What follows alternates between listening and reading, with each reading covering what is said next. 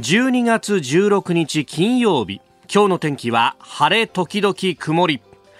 日本放送飯田浩二の OK 工事アップ。朝6時を過ぎました。おはようございます。日本放送アナウンサーの飯田浩二です。おはようございます。日本放送アナウンサーの新業一華です。日本放送飯田浩二の OK 工事アップ。この後8時まで生放送です12月16日であります。あと15日でこの2022年という年も終わっていくぞと。ね、えー、考えてみたらですね今週今日とあと23日。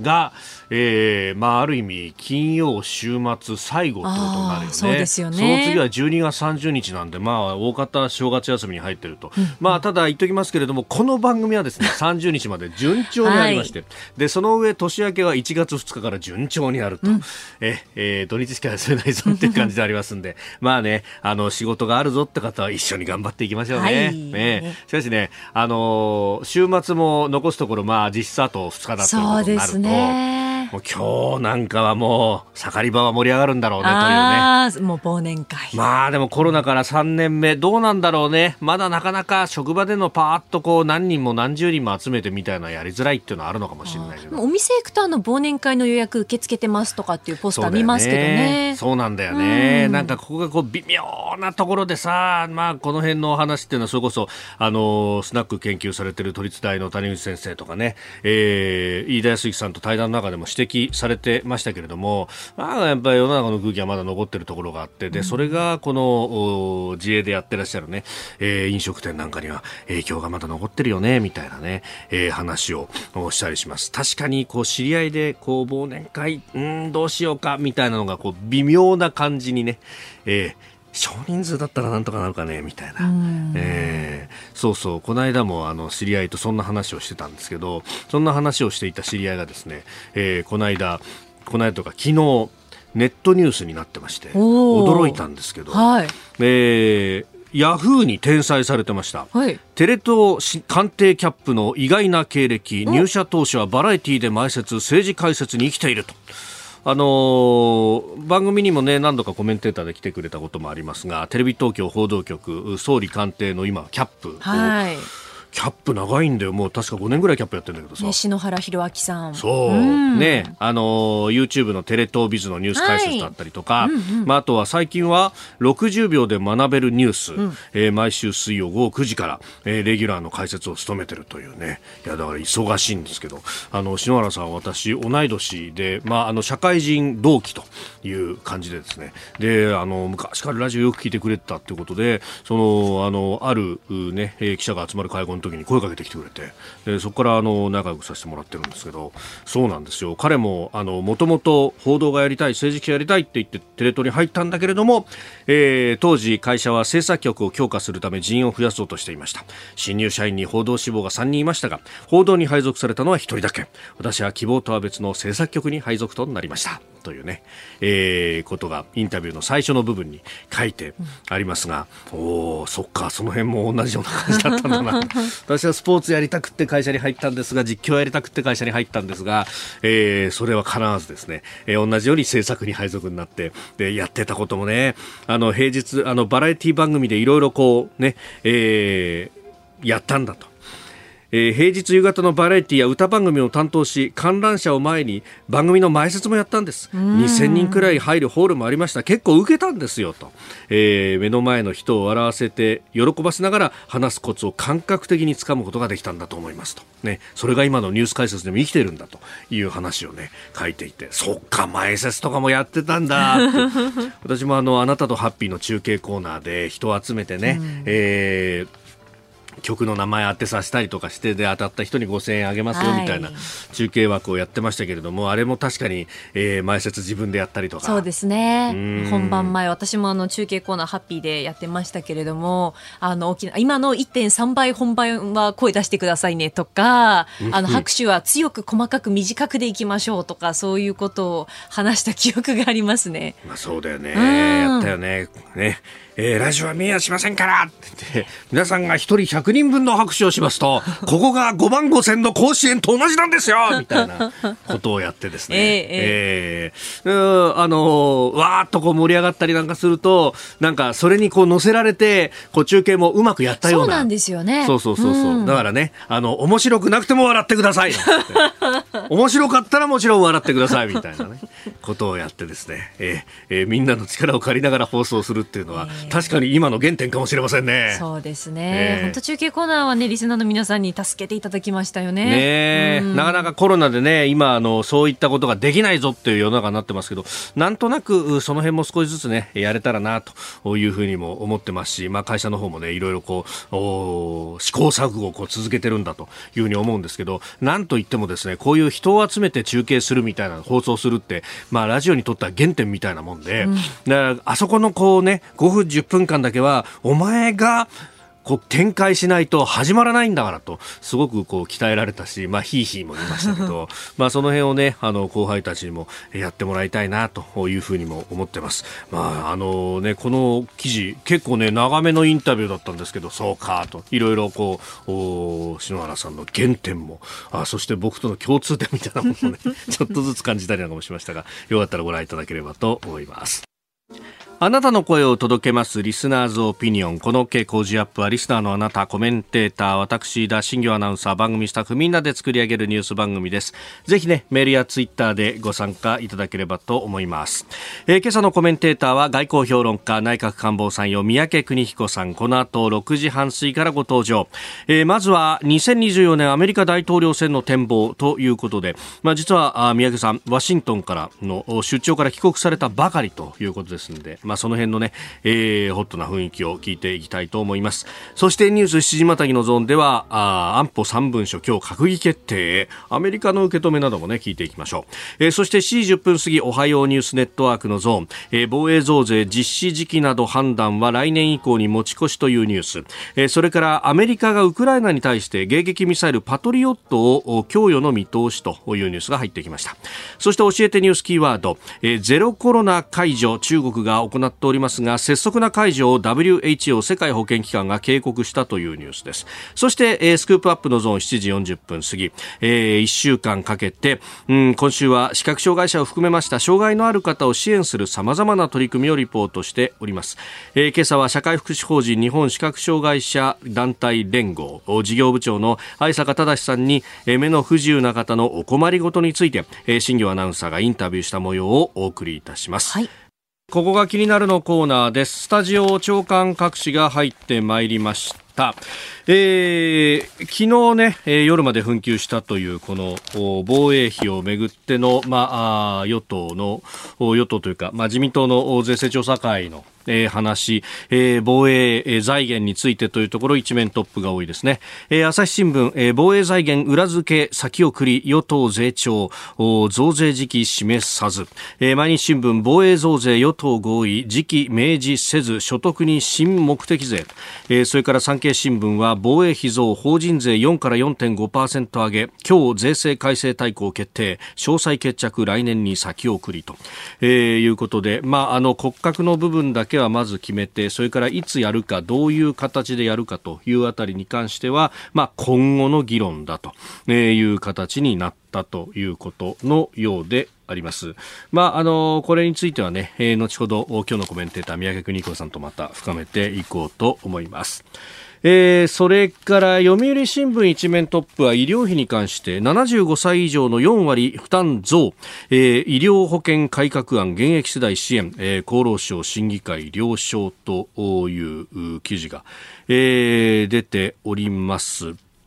が、うーん。まあ、財源の確保のためにということで後期高齢者医療制度の保険料を増額するというふうに出てきておりますがうんただ、もともと現役の負担はあの全体の4割あって、で、えー、公費5割、現役負担4割ということでありましたんで、いや、75歳以上の4割負担増というふうに書くと、なんかこれ世代間対立は煽るようなね、えー、高齢者の負担が増えるじゃないかと、えー、いうことを言いますけど、いや、ちょっと待って、そもそも現役結構負担してますからねっていう話は、えー、前提として押さえていただかないと、またこういうところからミスリードが始まるよねと、えーえー、いうことを思うところであります。えー、それから日本経済新聞はアメリカの利上げ幅0.5%に縮小というニュースです。まあ、あの、景気インフレ両に並みということで、この、あの、アメリカの利上げについてはね、昨日のコメンテーター、片岡剛志さんに詳しく解説もいただきました。で、夜に入ってきたニュースですけれども、えー、ヨーロッパの中央銀行にあたります ECB が、えー、4会合連続の利上げを決めたということです。ただ、あの利上げ幅、前回10月は0.75%だったんですが、これが0.5%に縮小になったと、いうところであります。まあ、ヨーロッパ、えー、EU 諸国全体で今、大体、えー、消費者物価指数の上昇率が10%ぐらいあると、えー、いうことですんで、まあ、利上げをしないとインフレ抑えらんないよねという一方で利上げをあんまり続けると本当に景気が悪くなっちゃうよというあたりのせめぎ合いでちょっとうん、利上げの幅を減らすという形になってきたというところであります。さあそして気になる記事ですけれどもこれあの新アナウンサーもねニュースでも読んでくれました東京都の新しい条例ですえー、読売新聞一面の方で書いてます。と太陽光パネル義務化。全国初新築住宅25年4月から条例が成立。と書いていますが。うんこれ太陽光発電用のねパネルの設置を、まあ、あの東京都内の、えー、新築戸建て住宅などに義務付ける。とという、条例の改正案が都議会本会議で賛成多数で可決になった。と、いうことでありました。まあ、あの、戸建てを対象としたパネル義務化は全国初である。というところなんですが、これ義務化っていうと、えじゃあもう、あまねく乗っけなきゃいけないの？という話になるんですが、えー、実際よくよくこれ見てみると、住宅メーカーや販売業者に対してこの設置義務が課されるということで、えー、その義務が課されるのは戸建てやマンションなど延べ床面積が2000平方メートル未満の新築の建物が対象となると。えー、いうことで、まあ、あのー、対象は都内で年間延べ床面積2万平米以上を施工販売する業者に絞ると、えー、およそ50社ほどとは想定しているということであります。で、まあ、あの、そうは言ったって立地によって日当たりっていうのは相当変わってきますんで、あのー全部設置しようというわけではなくって、まあなんか、あの、地域によって日照量で、えー、上限というか、まあ加減を設けて、で、えー、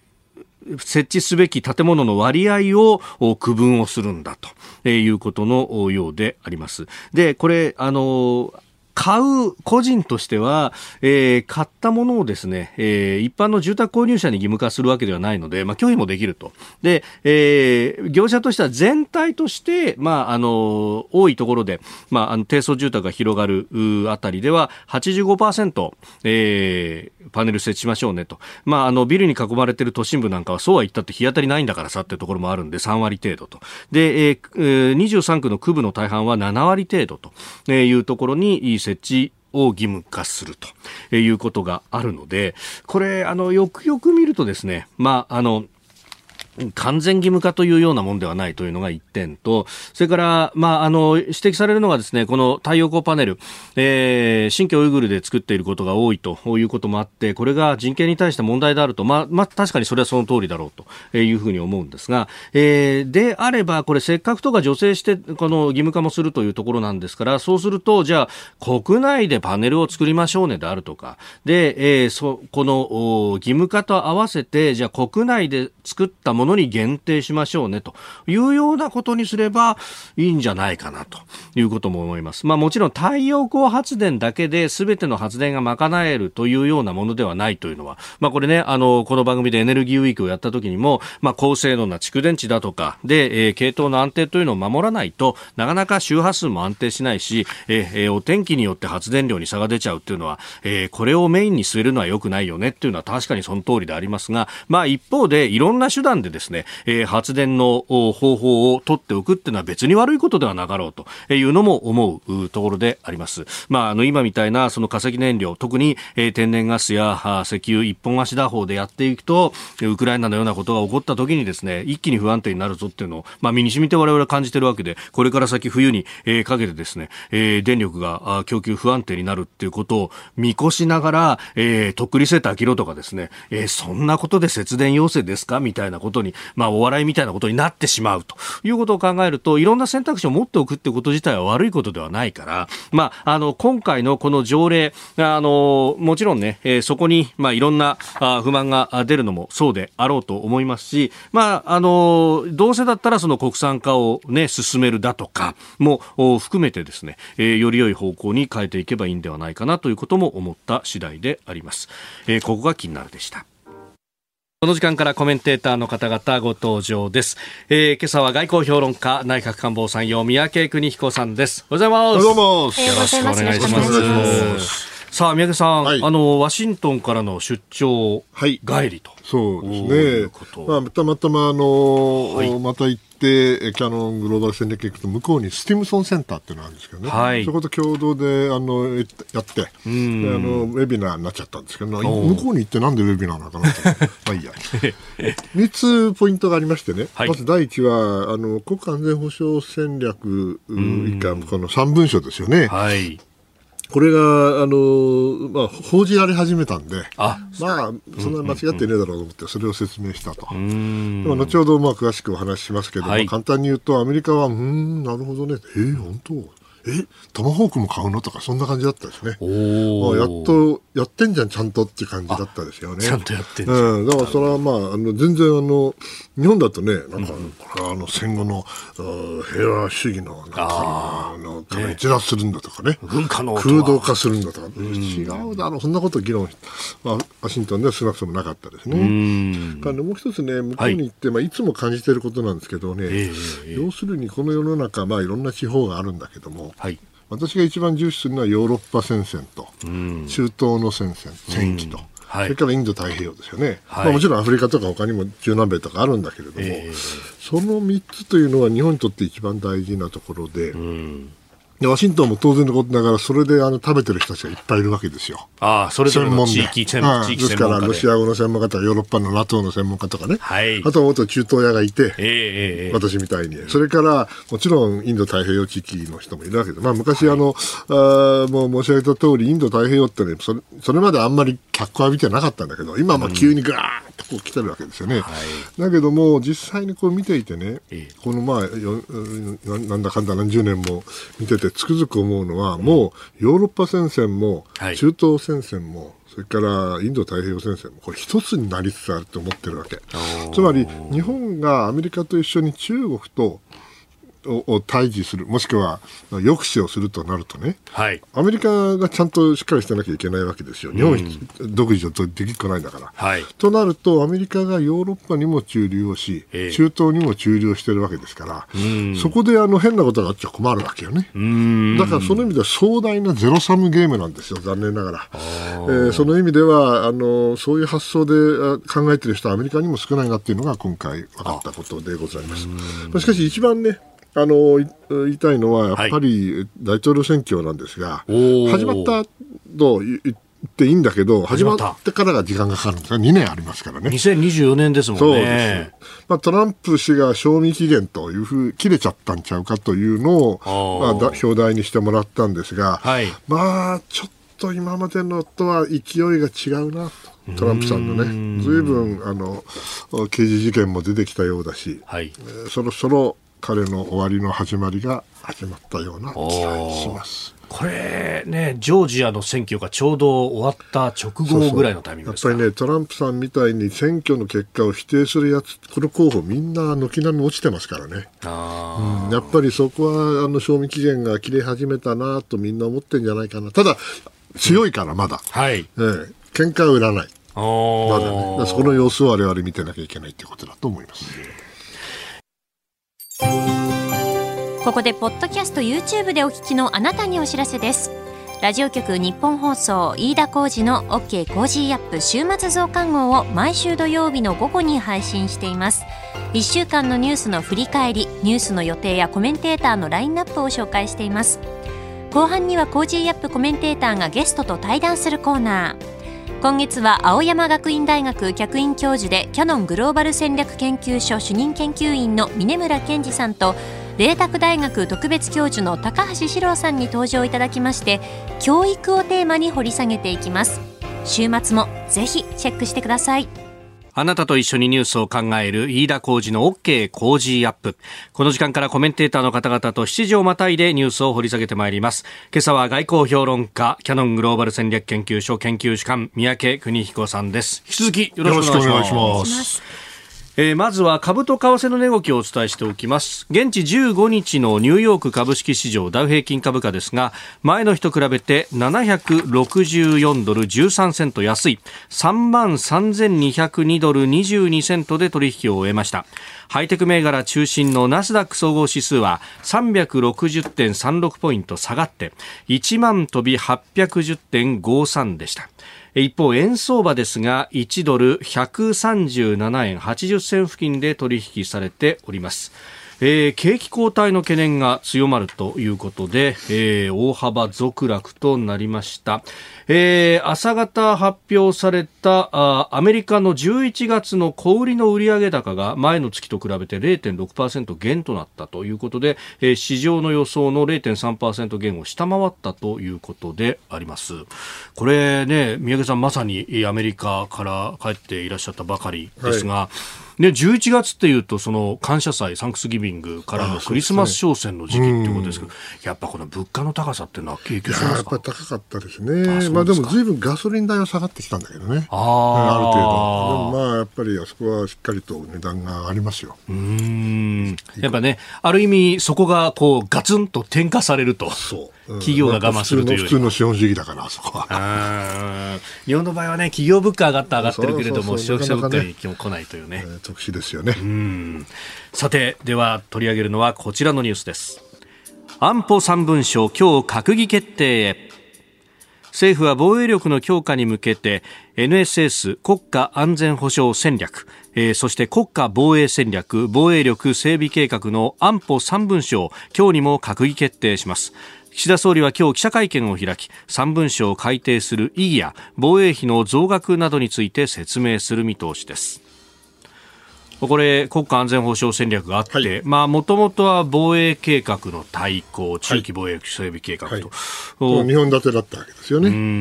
これ私、まあ、ざっと目を通すことができたので、はい、中身はもちろん言えませんけれども、閣議が、で了承決定するまでね、えー、だけども、私ね、これ正直言って、はい、えー戦後最も重要な文書だと思います。お、戦後最も重要な文書、うん、非常に重要な文書で、非常によくできてる。はい、まあもちろん、いろんなあの議論があった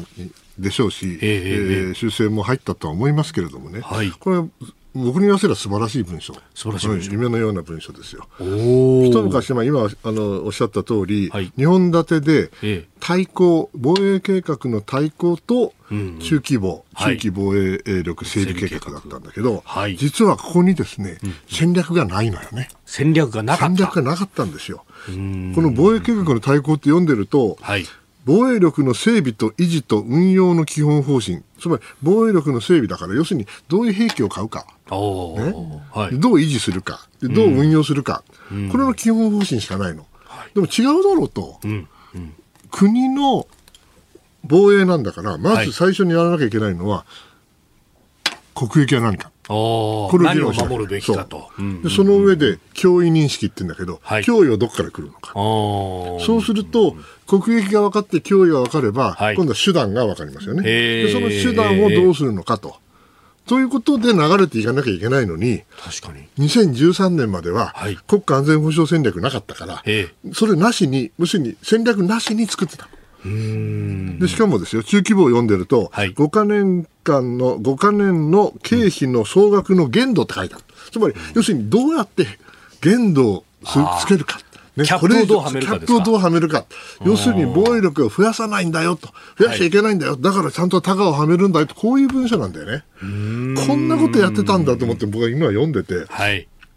がっくりきた。でも逆に言うと、はい、やっと戦略ができました。すなわち国益が決まりました。そして脅威認識もできました、うん、で手段として今までは外交と防衛だけだったけども、はい、今回の紙を見れば、ええ、当然のことだから経済安保だとか技術だとかサイバー、うん、こういうものまで入ってきてますよ。総合的にやるんでしょ、まあ、当たり前の話ですけどね、それがあって、はい、で国家今度は防衛戦略あ今おっしゃったのは国家安全保障戦略ですね。で国家防衛戦略っていうのがあって、今度は防衛の目標を設定すると。ね、前は防衛の目標も設定してなかったんだよね。あ、防衛計画の対抗の中には目標はなかったんですね、うん、目標って書いて、その人もあのざくっとしたところには書いてない。あパラグラフに取っていなかった、それで最後のその防衛力整備計画っていうのは3番、3つ目なんですけど、はい、まあこれがあの中期っていうの取れちゃってるんだけど、まあ実際にはこれが対抗ですよ。に相当するぐらいの、要するにどういうものを保有すべきなのか、で10年間でどうするのか等々を5か年でどうするかっていうことが書いてある。これ、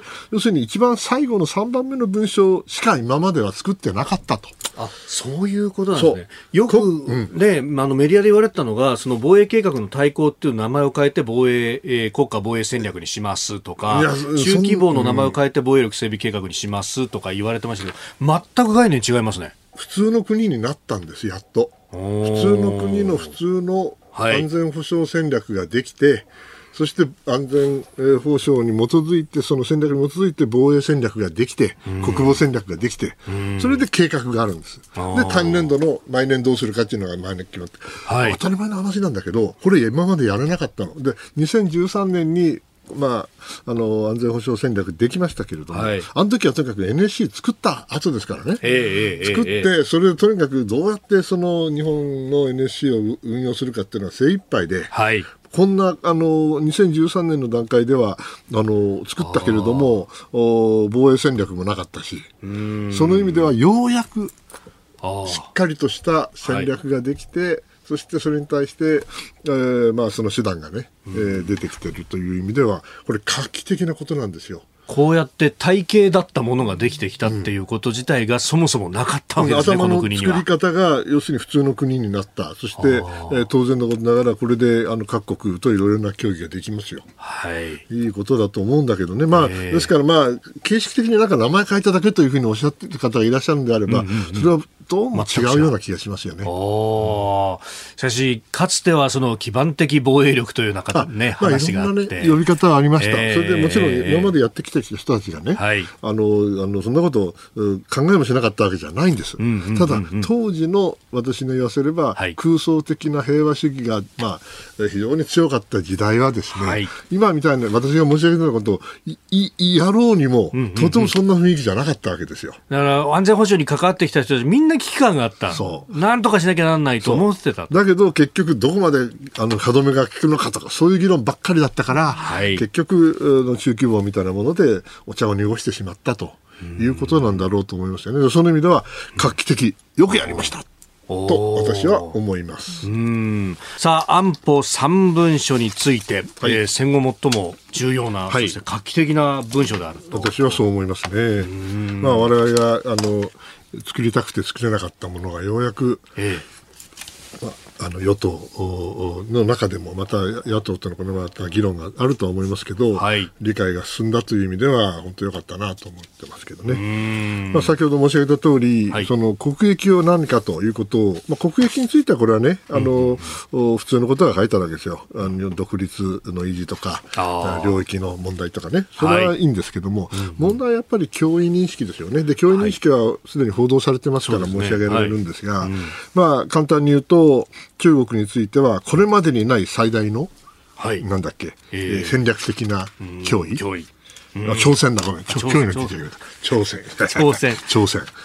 だと思いますけどね。それから北朝鮮は前よりも、従前よりも一層重大かつ差し迫った脅威。北朝鮮は脅威って言ってるな。からロシアについては、まあ、中国との連携も相まって、安全保障上の強い懸念。まあ、それなりにこう書き分けてるわけですね。うそして、あの、それ以外に、まあ、よく言われるのは、いわゆる反撃能力を持つと。はい、こればっかりね、みんなあの関心があったけど、ねはい、まあ、私はこれはごく一部だろうと思います。あとは、まあ、いわゆる GDP の2%論ですね、はい、これも書き込んだということなんですが、まあ、この格論の方についても、私はあのよく、これ相当膨大な文章なんで、長いし、それからあのえー、防衛省がおそらく中心で作ったであろう国家防衛戦略の方はさらに細かいし、はい、そしてあの整備計画がもっと細かく、えー、書いてあるんで、これはあの読みがいがある、まあ、もっとも普通の人は読んでもあんまり面白くないと思いますけど。まあでも、こういうことが出る、うん、まあこれ、日本としての、まあ国家としての意思を明確に示すということですよね。これをね、あの皆さん、えー、まあ、トマホークを買うとか、いろんなミサイルを買うとか、いろんな議論があるんだけど、まあ、それも重要なことなんですけどね。これは林さんがあの中国に行かれるわけでしょ、はい、今月、ね、下旬に行くんだまあ、これあの、ちゃんと中身をあの正確に説明してあげたらいいですよね。正確正確にね。これ分かってる？ここに書いてあるの？これ分かる？これこういう意味なんだよって。えー、言ってあげないといけないと思うんですね。でやっぱりね今までそのその種のものがなかったんだから、はい、全く、えー、見事に、えー、ね、向こうは2000発ぐらいミサイル持ってるわけでしょ？はい。中距離ミサイル、ね、中距離ミサイル、ね、ゼロですからね。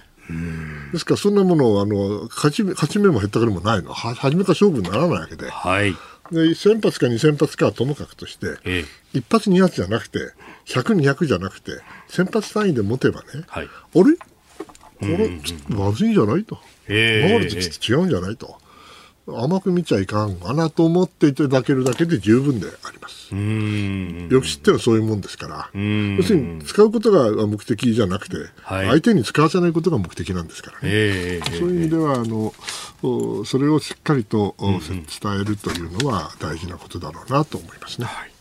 えー、今、速報が入ってきました、はい、北朝鮮です。北朝鮮の朝鮮中央通信は先ほど、金正恩総書記の指導のもと、北西部トンチャンリのソヘ衛星発射場で、うん、昨日午前に高出力の固体燃料エンジンの地上燃焼実験が行われ、成功したと伝えましたと。えー、いうことであります、うん、えー、固体の燃料エンジンの試験の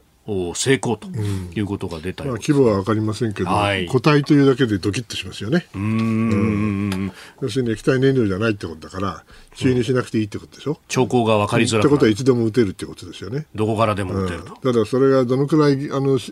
僕は専門家ではないけれども、しっかりとしたもの、安定した能力を持つかどうかということですから、燃焼実験ということは、はい、そのテストをしてるってことですよね。うん、まあ、あの嫌な話ですね。うんまあ、これね、えー、この先、あとは核実験についてもっていうのがね、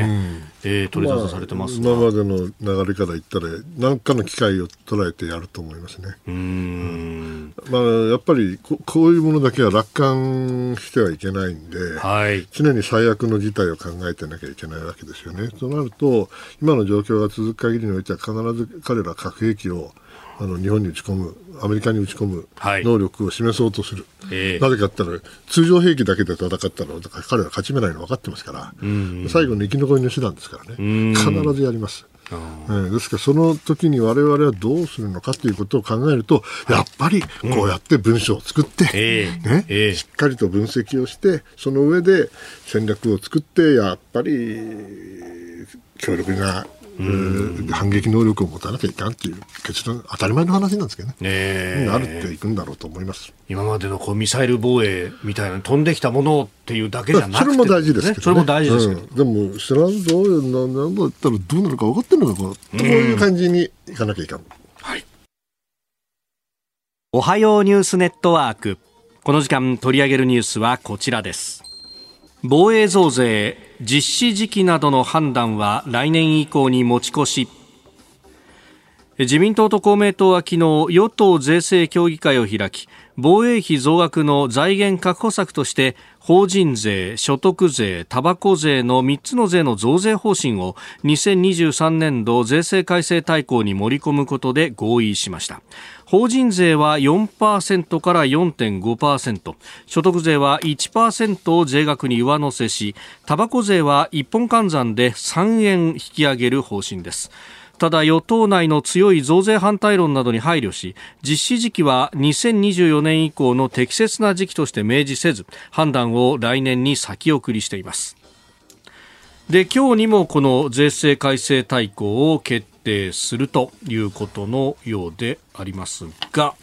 もともとは、この防衛費の話は、あ今年、いよいよ今日ね、閣議決定されるという安保3文書のお話との地続きの部分があります。はい、まあ、日本総でね、お聞きの方は、えー、すでに7時またぎのところで、まあ、この議論というのがありました。はい、まあ、先ほど申し上げた通り、この文書というのは、私は戦後、最も重要な文書だと思いますし、日本がようやく普通の国として防衛のことを考え、国家の戦略を考え、国益を見据え、そして脅威を認識し、そして手段を考えていくと。当たり前のことをやっているわけ。だけど、それを考えて突き詰めていくと、はい、どうしても足りないですよ。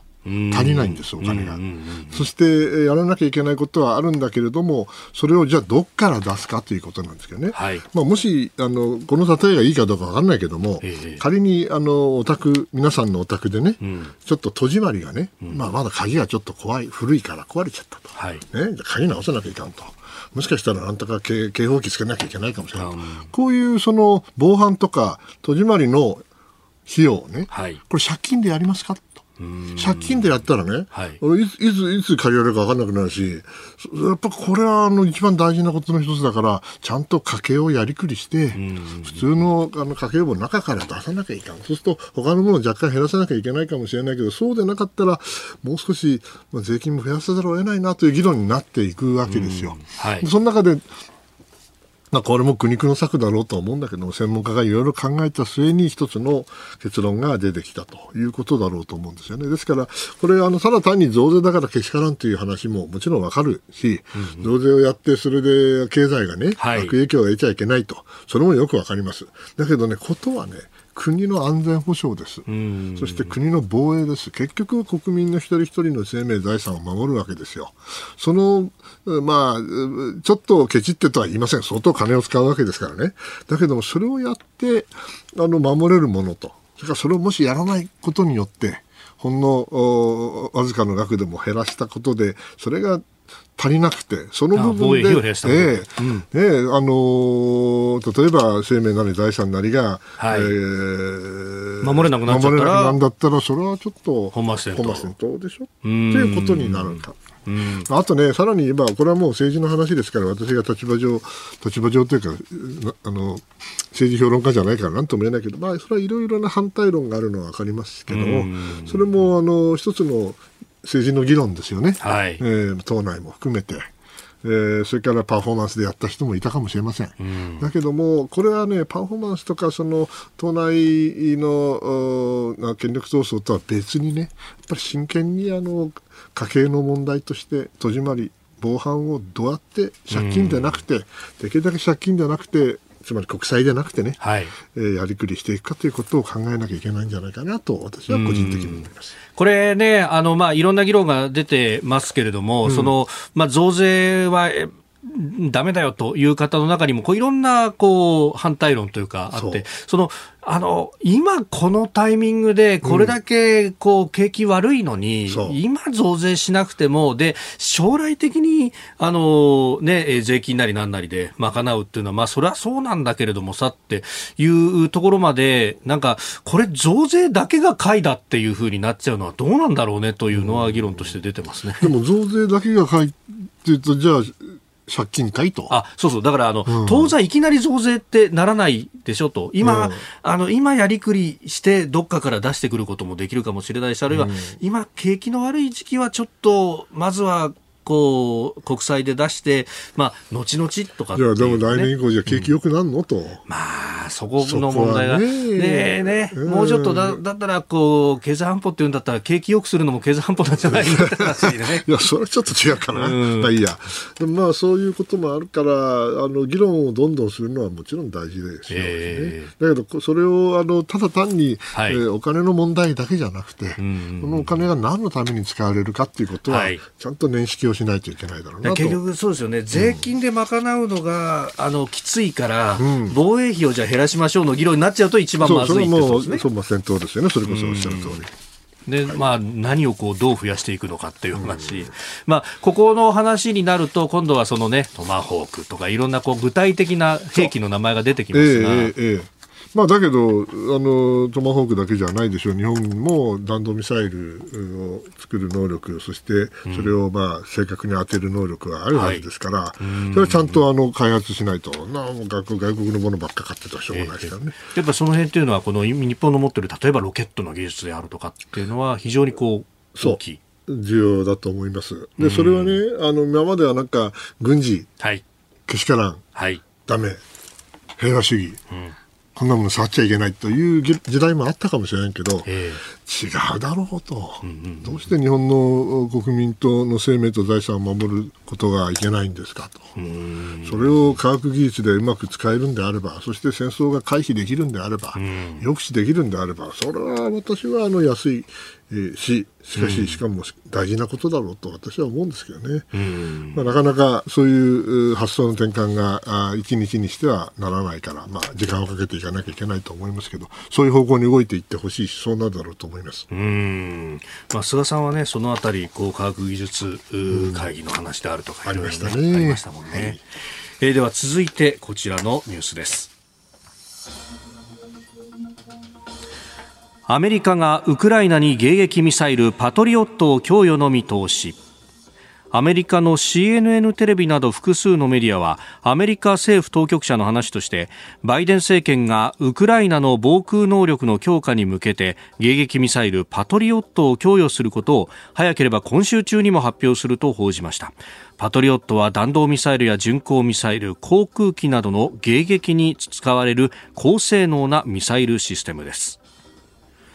アメリカホワイトハウスのカービー戦略広報調整官は14日記者団に対し供与について具体的な言及は避けたもののウクライナにとって防空能力は緊急に必要なものであり我々も優先していると述べたということです。まあ、あの状況を見れば当然だと思いますよね、うん、今、この間も話したかもしれませんけど、モルドバ行った時に停電があった話をしましたね、あはいはい、あれは結局、ウクライナの電力システムを、まあ、ミサイルでやられちゃったから、ロシアが、ね、それであの余波があって、モルドバまで停電したわけですよね。ということはね、やっぱりこのパトリオットを日本も持ってるやつですから、ね、相当あのいいものですよね、はい、それをじゃああのドローンに使うかってドローンにはもったいないですよね。だけどもおそらく重要インフラ、電力を含む重要インフラのところは、はい、このパトリオットっていうのは射程は短いですから、こんなあの1個置いといたら全部ウクライナをカバーできるわけではない、はい、限られたところなんで、おそらく重要なインフラのところに置いてですね、そういったところで入ってくるあ、まあ、ミサイル、はい、航空機、まあ、ミサイルのが多いでしょうけども、それをなんとか撃ち落とすと、それで重要インフラを守るということだろうと思いますね。うん。まあね、半どのぐらいかってなかなか明確じゃないですけど、まだ大体半径5キロとか10キロとか、そのぐらいの周りぐらいらしいという、ね、知らないし、言わないし、でもあの結構狭いまあ、狭いと。狭いです。それはサードの方がはるかにあの高度で、あ高高度から高高度でやりますからね。だけど、それであのその代わりあの精度は高いですから、あ,、えーはい、あとずっと来る最終段階まで、ね、あのかなり補足した上で落ち落とすんで、おそらくあの効果的だろうと思いますし、それだけあのロシアだってミサイル、そんな無限にあるわけじゃないですからね、それを導入することによって、やっぱり、はい、えー、抑止が効くだろうなと。そういう効果も期待できるだろうと思います。うん。だからこれ、何かこう攻め入っていくぞっていうような兵器というよりは、これ、防空兵器ですからね、防空兵器ですもんね、迎撃ミサイルですから、それはないですね、まあ、アメリカも非常に慎重にウクライナに対して武器供与はしているんだけれども、はい、これはあのやはりかなりロシアの電力網に対する攻撃が効果的だという証拠ですよね。だから、だからこういう形で、あの、反撃をしなきゃいけないというか、まあ、なんていうんだろう、迎撃しなきゃいけない状況になってきたんだろうと。うん実際の戦場のみならず、こうやってインフラも狙ってくるという、うん、まあね、えげつないといえばえげつないんだけど、それが戦争ですから、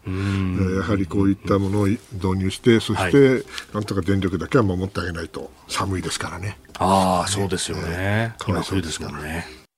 さあ、そして来週は特別企画をお送りいたします。ニュースの侍いざ有楽町コージーダブルコメンテーターウィーク。コージー殿の13人。ご好評にお答えして今回も毎日コメンテーターがお二人ダブルでいざ有楽町へ生登場。2022年のニュースをこの1週間で全て語り尽くします。初日19日月曜日須田慎一郎さんと宮崎哲也さん。20日火曜日元環境大臣衆議院議員小泉進次郎さんと峰村健二さん。21日水曜日佐々木俊直さんと筑波大学教授東野敦子さん。22日木曜日飯田康之さんと東大先端研小泉優さん。そして最終日23日金曜日はご存知青山茂春議員と高橋洋一さんです。兵糧として千葉の美味しいお米が合計100人の方に当たります。地上波の日本放送はもちろんポッドキャストや YouTube ラジコのタイムフリーなどでもチェックをお願いします。さあそして同じくポッドキャストで配信しているプログラム日本放送報道記者レポート2022のお知らせです。日本放送の報道記者が日々取材した情報をお送りするポッドキャスト。毎週木曜日の午後に更新しています。今週のテーマは日本の自動車業界この1年決算会見から見えてくるもの。世界的な流れである EV 化をめぐる国内自動車各社の姿勢について解説します。担当は畑中秀明記者です。ポッドキャストも地上波もぜひお聞きください。来週1週間はラジオ業界の決戦でもあります。平日朝6時から飯田浩二の OK 工事アップをよろしくお願いいたします。続いて教えてニュースキーワードです WHO 世界保健機関が中国の拙速なゼロコロナ解除に警告。中国が厳格なゼロコロナ政策の解除を進める中 WHO 世界保健機関は中国は集団免疫を持たず高齢者のワクチン接種率が低いことから感染対策で急速に U ターンすれば高い代償を伴う可能性があると指摘。今後中国が困難な時期に直面するとの懸念を示したということです。中国ゼロコロナ、ね、WHO もいいこと言うじゃないですか 言うんだったら最初から言えよ。最初から言えよ。1回目から言えよ、ちゃんと。あの武漢でね、一番最初のところから。まあ、そんなこと言ってもしょうがないから。ね、ワクチンがね、うん、要するに欧米型のワクチンを入れりゃ、もうずいぶん状況は変わると思うんだけど、はい、まあ、プライドなのか技術が低いのか知らんが、うん、まあ、とにかく党大会の年がね、今年ですから、はい、もうとにかくこのゼロコロナっていうのはね、やめられないわけですよ。うん、僕はもういつも言ってることだけど、これ単なる医療だけじゃなくてね、はい、ゼロコロナって言ったらもうどんな家でも入っていけるわけだから。うん、それはもう絶対にあの厳しくまあ、取り締まるのに絶好の手段ですからね、僕はやめないと思った。だけど逆に言うと、党大会も乗り切ったから、はい、それやめられるんですよ。あうん、ですからその意味ではね、あの今回あなんか声に押されてなんとかって言うけど、はい、声に押されてやるような人たちじゃないですから、あそうですか。僕はある程度あの規定路線だったと思うんです。ただね、はい、規定路線だと仮にしたとしても、しかもこれ、住むも地獄、退族も地獄ですよね。じゃあこれ、ゼロコロナやめましたってね、はい、えー、ですから無症状の感染者の公表をやめましたって、はい、えー、よく言うよと、正確な集計が難しい、だから正確じゃねえじゃねえかって言いたくなるんだけど、まあそこは100歩譲ってね、はいしかしこれ、下手したら医療崩壊起きますよ。でね、ですからやっぱりね、あの、ああいう形で統制社会の中で無理をして、その力ずくで、ええ。えー、封印しようとしてもね、これはやっぱ相手は、あのウイルスです病気ですから、ウイルスですからね、はい、そんな簡単にいかないっていうことが、まあ、今回明らかになったのかなという気がしますね。うん。確かに、まあ、欧米各国、まあ、日本も徐々にというところですけど、これ、ゼロコロナ、ウィズコロナに移ってきてるっていうのは、まあ、ワクチンもそうだし、まあ、かかった人も多くなってきて、免疫ができてきてそうですね、集団免疫とは言わないけども、相当、はい、あのまあ、僕も5回打ちましたからね。うん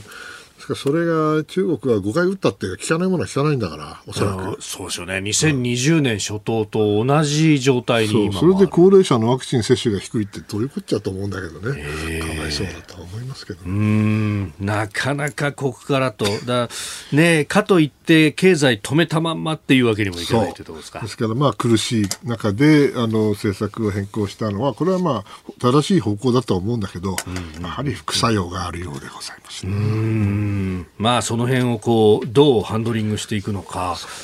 まあ、ゼロコロナの副作用は当分まだ続くだろうと。思っていいんじゃないでしょうかね、これだけあの経済が苦しくなってくると、はい、持たないですよね、このままだとね。続いて、ここだけニューススクープアップです。はあ、この時間最後のニュースをスクープアップ今日はあの新庄さんがねそう主役だから。そうなんです、ね、僕はね何も言わない。ですから。どうぞ。特集障害のある人を支援するさまざまな取り組み。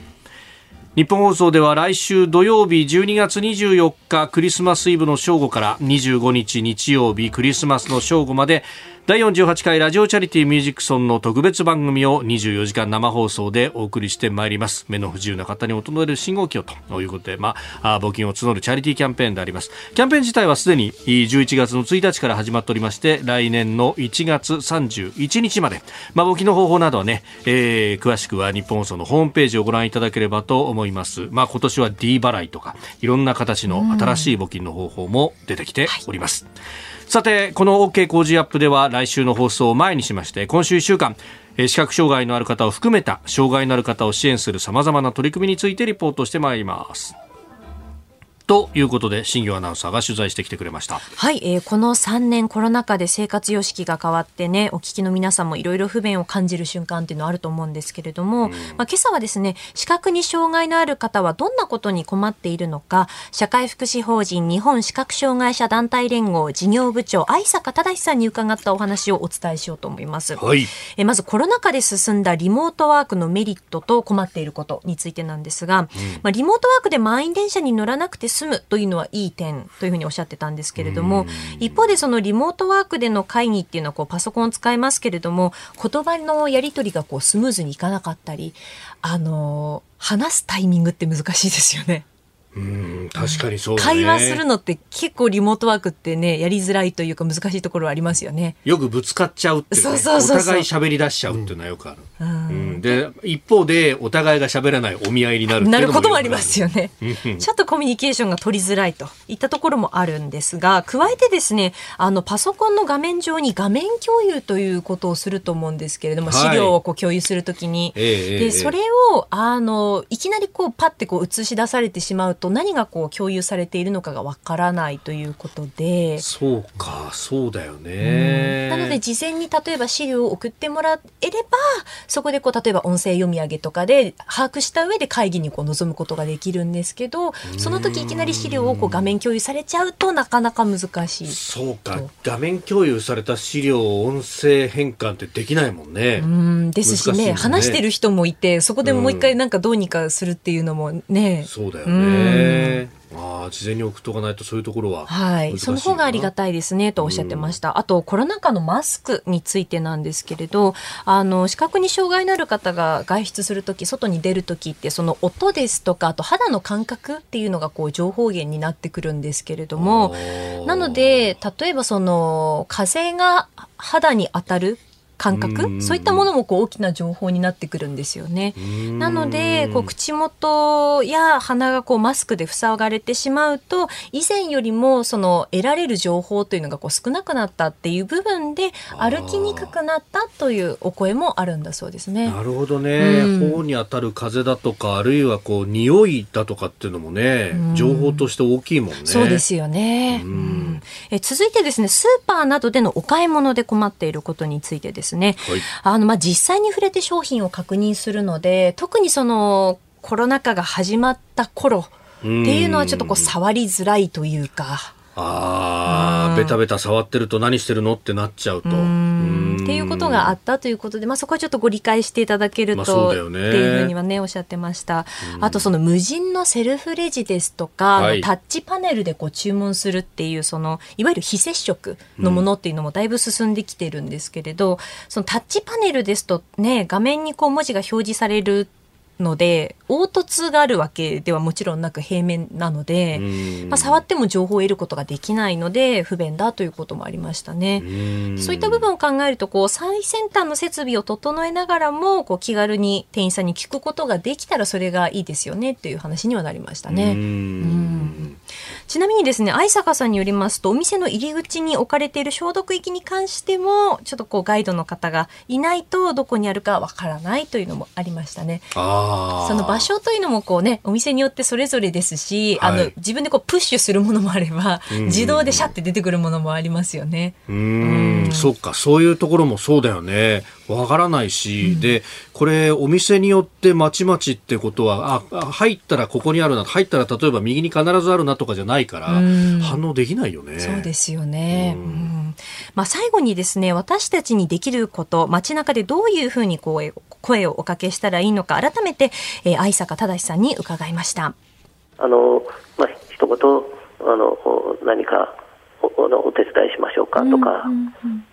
おお悪いことありますかっていうことをお聞きいただけると助かります。はい、その時のそのお声がけする場所であったりとか、はい、手引きの仕方といったところはどういったところを気をつけたらいいですか？すね。うん、えっ、ー、とまずあの避けていただけるのはやっぱ後ろからは声をかけるってあんまりしていただきたくないので、うんうん、できればあの、まあ、少し横に立つような感じでですね。はいお話ししていただけるか、あるいはちょっと、まあ、斜め前ぐらいですかね、うんうんうん、であのお声かけをいただけるとありがたいと思います。はい、一緒にあの移動していただける場合には、はい、当事者があの大体杖を持っていましたら、はい、杖を持っている手と反対側に立っていただけると、うんうん、とてもありがたいです。はい、それであの肩もしくはあの腕ですね、うんうん、あの二の腕あの軽く触れさせていただいて、それであの歩いていただけると、そうですね、半歩ぐらい前に立っていただけると、はい、あの捕まりやすいので、はい、それであの移動していただいて、うんうん、まあ、あとその触り方についてはですね、はい、えーとまあ、実際にあの手を取って触らせていただけるっていうことも、まあ、あの場合によっては必要ですし、ええ、まあ、あるいはあの位置をある程度教えていただいてですね、うん、あの今ちょうど目の前にありますというようなことであの言葉で説明していただいてもいいかと思います。うんうん、はい。うんまあこれね、あのどんなに技術が進歩しても、やっぱりなかなかそれだけでカバーするっていうようなことは難しい。ね、このソフト面でっていうのも、まあ、何か困ってることありませんかって一言かけるだけで全然違うよっていうところあるよね。そうですよね。あの、まあ、今週1週間、その特集でお送りしてきましたけれども、例えばその火曜日にお伝えしたあ知らせであったりとか、はい、ハード面っていうのはだいぶこう、整ってきた部分もやっぱりあるんですよね。もちろんもう少しっていうところもあるとは思うんですけど、じゃあそのハード面だけね、進んでいけばいいのかって言ったら必ずしもそうではなくって、昨日、あの、美容に関する話題お伝えしましたけれども、はい、その時にその言葉の表現どういう言葉を使ったら伝わるかなっていった部分であるとか今回の教えていただいた声かけの仕方手引きの仕方といった部分そういうこうソフトの面がより一層こう、まあ、広がっていくっていうことも大切になってくるのかなっていうのは感じましたね。うん。宮さんお気になっていていかがですかいやいろいろあるね難しいことがねやっぱり便利になったと思ってもまだまだそのそこまで配慮がいっていない技術ってのはいっぱいあるんだなって今よく分かりましたね。ねだからどんどん技術が開発されて使いやすいものになっていくことを祈るしかないね。うんなんかねあのそれこそ音の出る信号機をね、えー、一つでも多くつけようっていうことでキャンペーンやってますけど、はい、まああの海外なんかだとそこがこう普及はしてないけれどももう困ってたら周りみんなわーっと駆け寄ってきて車椅子を押し上げるとかっていうのがあったりするっていう、まあそのまあある意味車の両輪みたいなもんなんですかねこれはね。そういうことでしょうね。えー、今朝は社会福祉法人日本視覚障害者団体連合事業部長愛坂忠さんに今視覚に障害のある方が困っていることについてお話を伺った模様をお送りしました。以上ここだけニューススクープアップでした。あなたと一緒に作る朝のニュース番組飯田浩二の OK コージーアップ。日本放送の放送エリア外でお聞きのあなたそして海外でお聞きのあなた。今朝もポッドキャスト YouTube でご愛聴いただきましてありがとうございました。飯田浩二の OK コージーアップ。東京有楽町日本放送で月曜日から金曜日朝6時から8時まで生放送でお送りしています。番組ホームページでは登場いただくコメンテーターのラインナップや放送内容の原稿化された記事など情報盛りだくさんです。また公式ツイッターでは平日は毎日最新情報を配信中。ぜひチェックしてみてください。そしてもう一つ飯田浩二アナウンサーが「夕刊富士」で毎週火曜日に連載中。飯田浩二の「そこまで言うか」こちらもぜひご覧になってください。